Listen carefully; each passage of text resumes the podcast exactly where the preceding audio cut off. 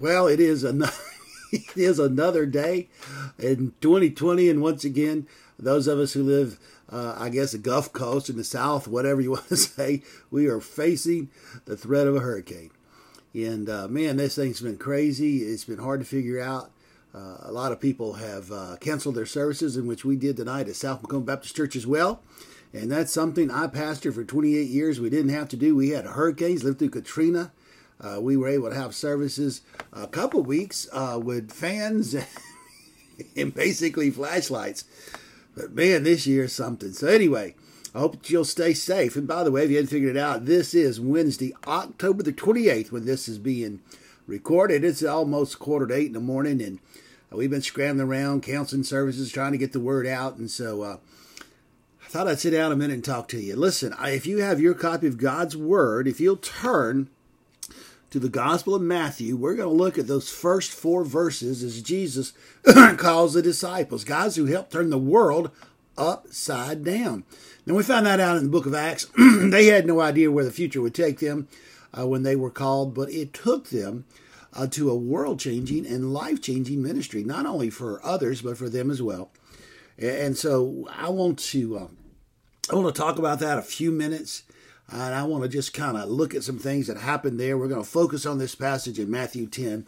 And when he had called them, Matthew 10, 1, when he had called his disciples to him, he gave them power over unclean spirits to cast them out and to heal all kinds of sickness and all kinds of disease. Now the names of the 12 apostles are these. First Simon, who's called Peter, and Andrew, his brother. James, the son of Zebedee, and John, his brother.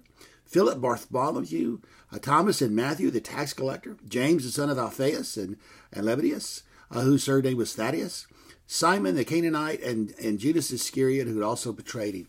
Now, there are 12 guys there, 11 who were sincere, and one who attached himself there for what he could get. We're not going to focus on Judas.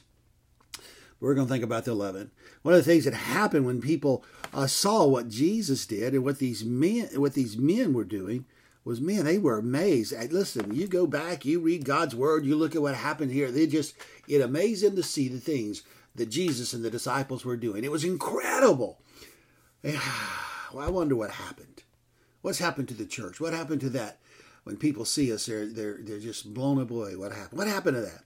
People looked and learned and expressed their amazement at things that were taking place, things they'd never seen before.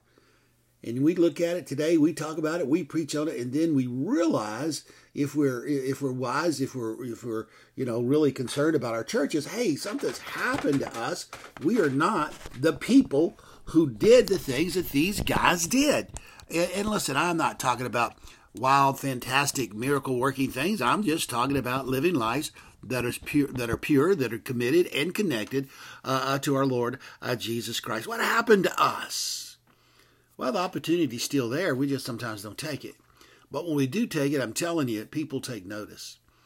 A few years ago, a group of us went to Florida to help with a feeding unit where we prepared meals for thousands of people every day for a week. In fact, it was one of the things that really made me hope and pray that God would work it out, that Kathy and I would be able to take the opportunity when it rose, and it always seems to be arising, to work more with disaster relief. Unfortunately, so far that hadn't happened. God has opened other doors, and we're thankful for them.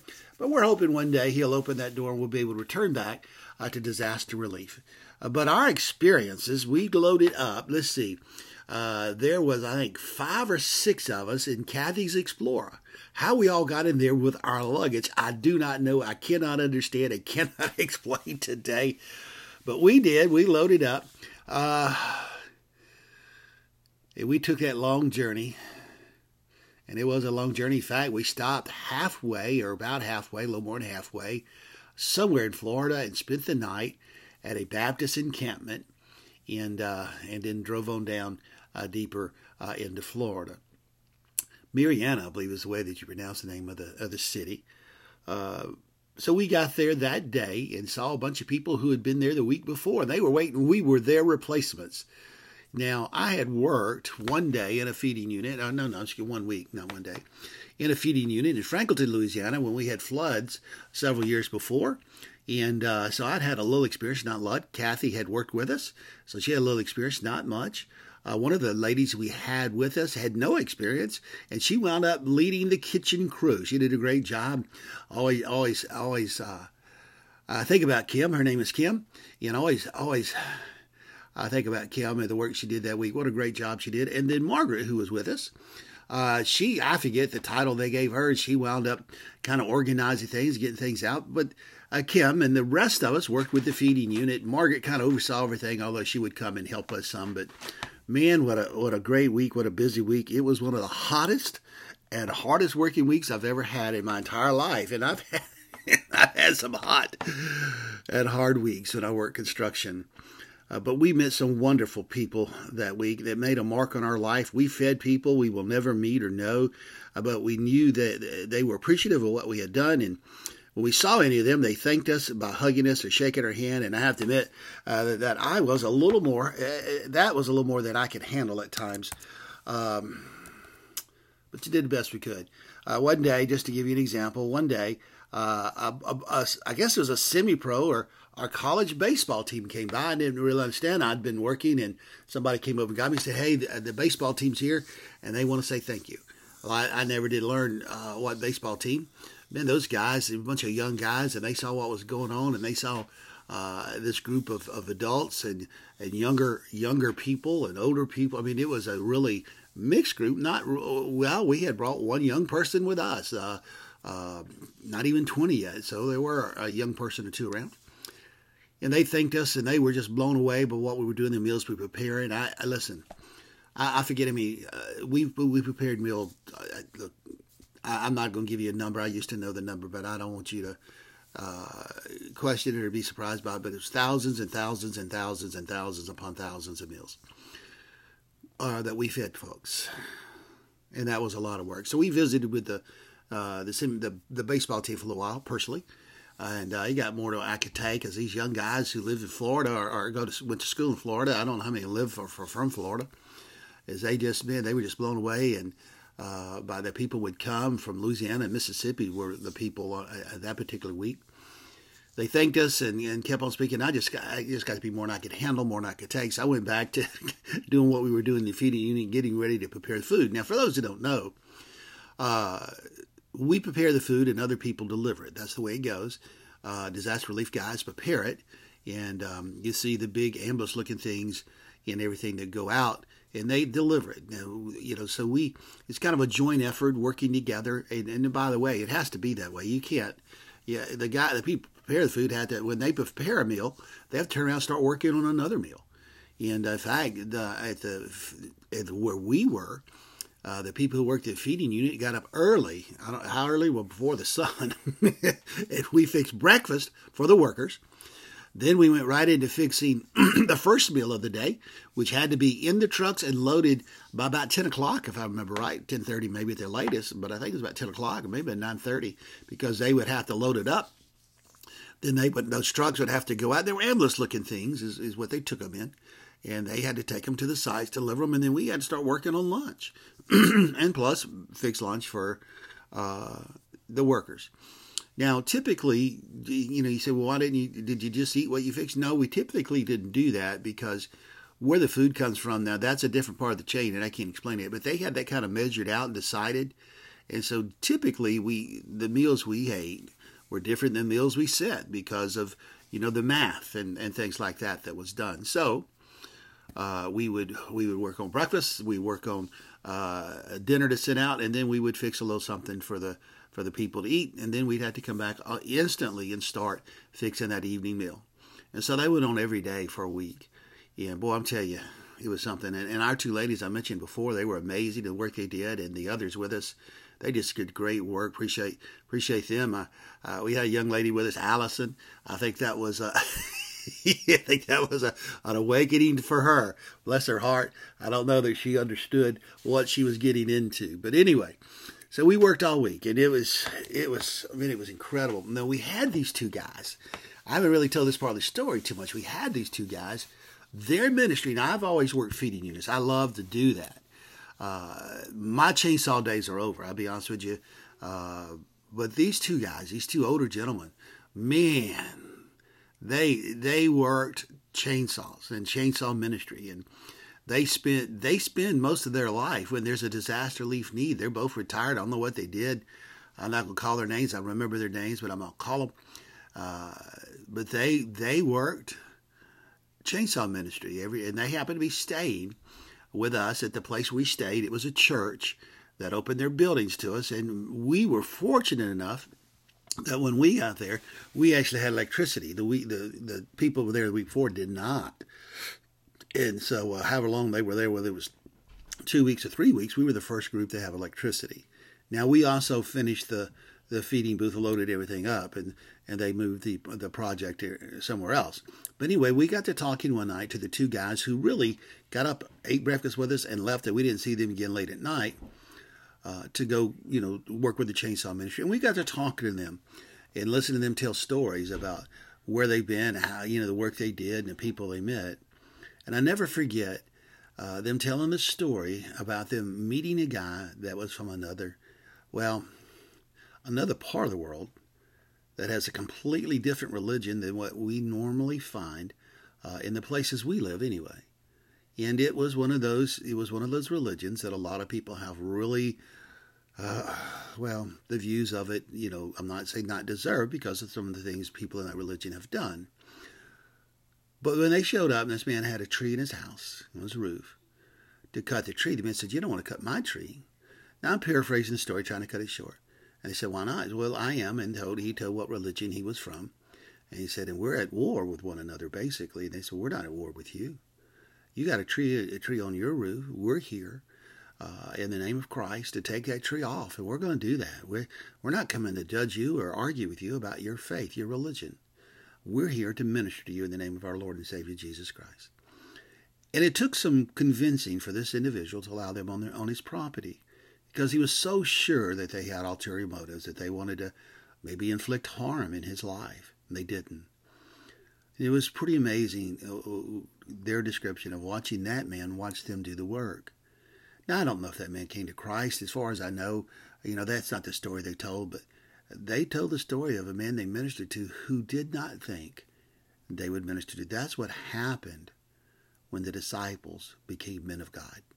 They ministered to people that didn't love them, didn't like them, didn't care for them, and often tried to hurt them, but they ministered anyway. And they saw amazing things. Well, all week long we worked. We worked hard. We sweated. Oh, my gosh. In fact, it got, the work was so intense one day, Kathy, who at the time had two bad knees, bless her heart.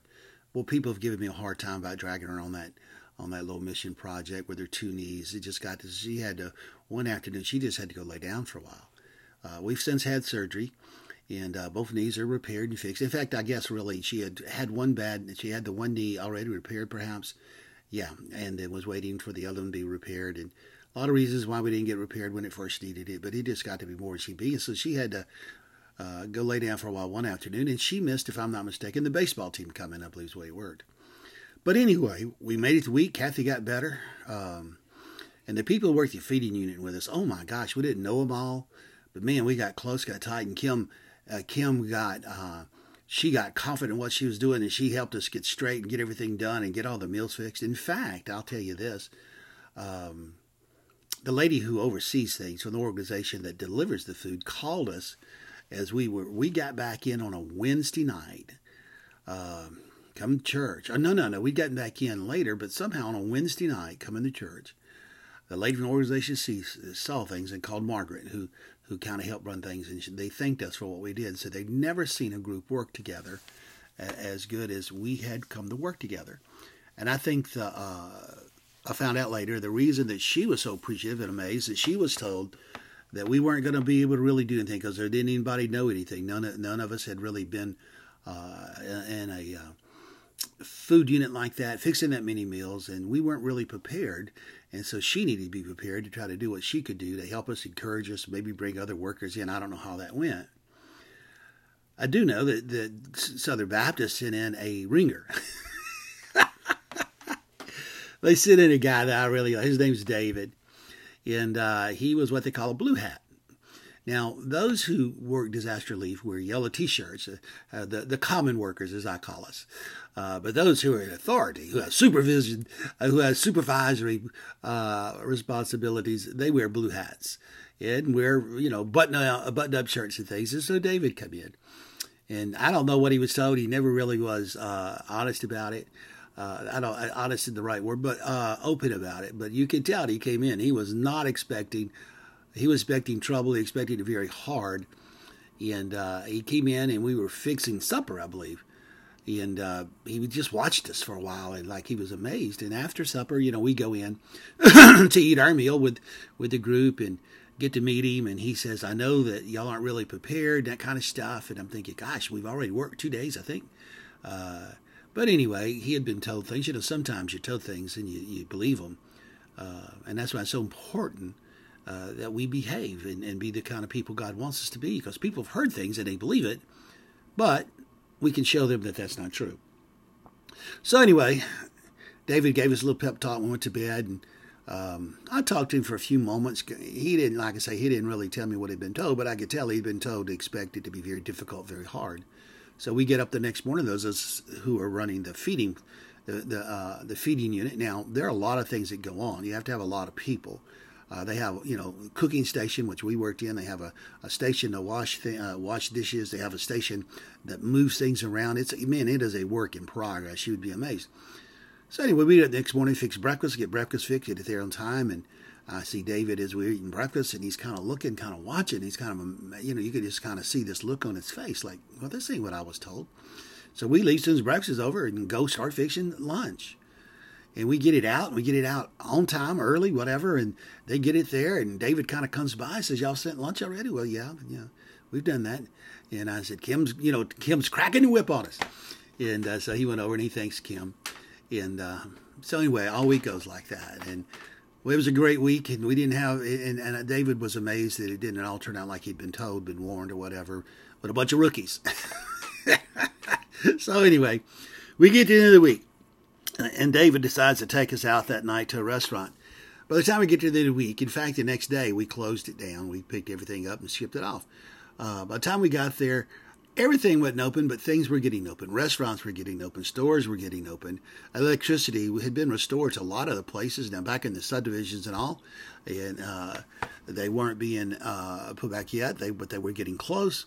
But in our area, pretty much things were getting open, and you get to a point where when you need a certain number of meals, they put that to the next site because it just gets where it's not feasible.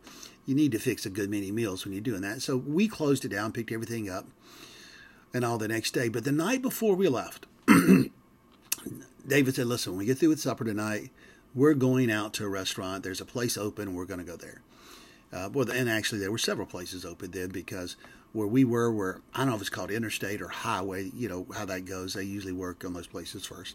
So anyway, that night we go to a family kind of restaurant. It's not a buffet, but it would be very familiar to you. And wherever we go, we had to wear those yellow shirts, those yellow hats. David wore his blue shirt, his blue hat, whatever. And but people had gotten where they could identify you were with disaster relief. And so I forget how many of us there were. Like I said, there was the 5 or 6 or whatever in our car. I forget exactly how many there were. I know there was 5, I think. And so we all go into this restaurant and eat, and they sit us all together. And once we start walking in, I think David was kind of leading the pack. As we kind of get in, people begin to stand and applaud. And I didn't know what was going on for a minute. It took me they were applauding for us. And then when we got seated, they would come over and express their appreciation and their gratitude. And it was just an incredible moment. And it reminded me that what we were doing in the name of our Lord Jesus Christ had touched people's heart and soul. And for a moment, helped heal some wounds. I read this today about these guys, 11 of whom made a huge difference in the world. I wonder today if you and I are more like the 11 or like the 1. I hope we're more like the 11. Not perfect. Don't have it all worked out, but doing the best we can to make an impact for our Lord and Savior Jesus Christ. Well, That's the message today. You know, we try to give you a thought for the day. The thought today, and it's pretty simple, thought for today. Are we making a difference for our Lord and Savior Jesus Christ? Are we impacting lives? Are we touching souls? Now, not every day is a disaster relief day where you're working in food units or chainsaw ministry and all those kind of things. But every day is an opportunity to serve our Lord. Every day is an opportunity to touch a life. Every day is an opportunity to do something for Jesus. Listen, I hope today, even with the storm coming, I hope today that you'll remember you want to be like the 11 and not the one. You want to be like one of those who make an impact, who make a difference, who do what they can to let the world know, as our chainsaw buddies did, we're not at war with you. We're not coming to condemn you. We're not coming to criticize you. We're not coming to pick you apart. We're coming to do everything we can in the name of the Lord Jesus Christ to minister to you. So, Brother Danny, I'm not going to work in disaster relief. I'm not talking about that. I just use that as an example. Listen, disaster relief workers come and go. And since the day we did that, and since the week we did that in Florida, there have been thousands and thousands and thousands of disaster relief workers go into places and do amazing things. But for that moment in time, for that week we were there in Florida, we were able to touch some lives. I saw a picture last night, a disaster relief unit, which is probably in Lake Charles, Louisiana, where they have been feeding folks, where another one came to Christ. That's at least the second person in that unit that I know of that's made a decision, a profession of faith, because they saw what those people of God were doing, men and women working together. They came, I believe, the headline read, to bring some water, but they left having received the water of life, our Lord and Savior, Jesus Christ. Well, let's be like the 11, not the one. Let's make a huge spiritual positive impact. Let's don't be part of the problem. Let's be part of the solution. Listen, DK Ministries, look us up on the Facebook. dspreacherman at gmail.com, all lowercase. Send us your email. Let us know, complain, criticize, or share with us an example of how you've seen how God has worked through His people. Just doing things like those people in that work unit did, like Margaret and Kim did at that week, as they just excelled, leading us to do beyond what we thought we could do. Bless those two dear ladies in their ministry, and bless you for listening today. As I said, dspreacherman, gmail.com, all lowercase. Let us know, share an example, send it to us on the Facebook, DK Ministries. We record these podcasts on Anchor. We're going to post today's on my story. But I hope that you'll listen. I hope that you'll tell others, and I hope you share with them. And by the way, remember today what the Bible said about these 11 guys. Listen, and when he had called his 12 disciples to him. See, the problem sometimes is we forget who has called us and where we're supposed to be. And we're supposed to be with him. Well, we've gone over our goal. We've talked too long, and so we're going to close. I hope you've enjoyed it. God bless you. Hope to see you soon. Be safe in the storm. Praying for you. See you later.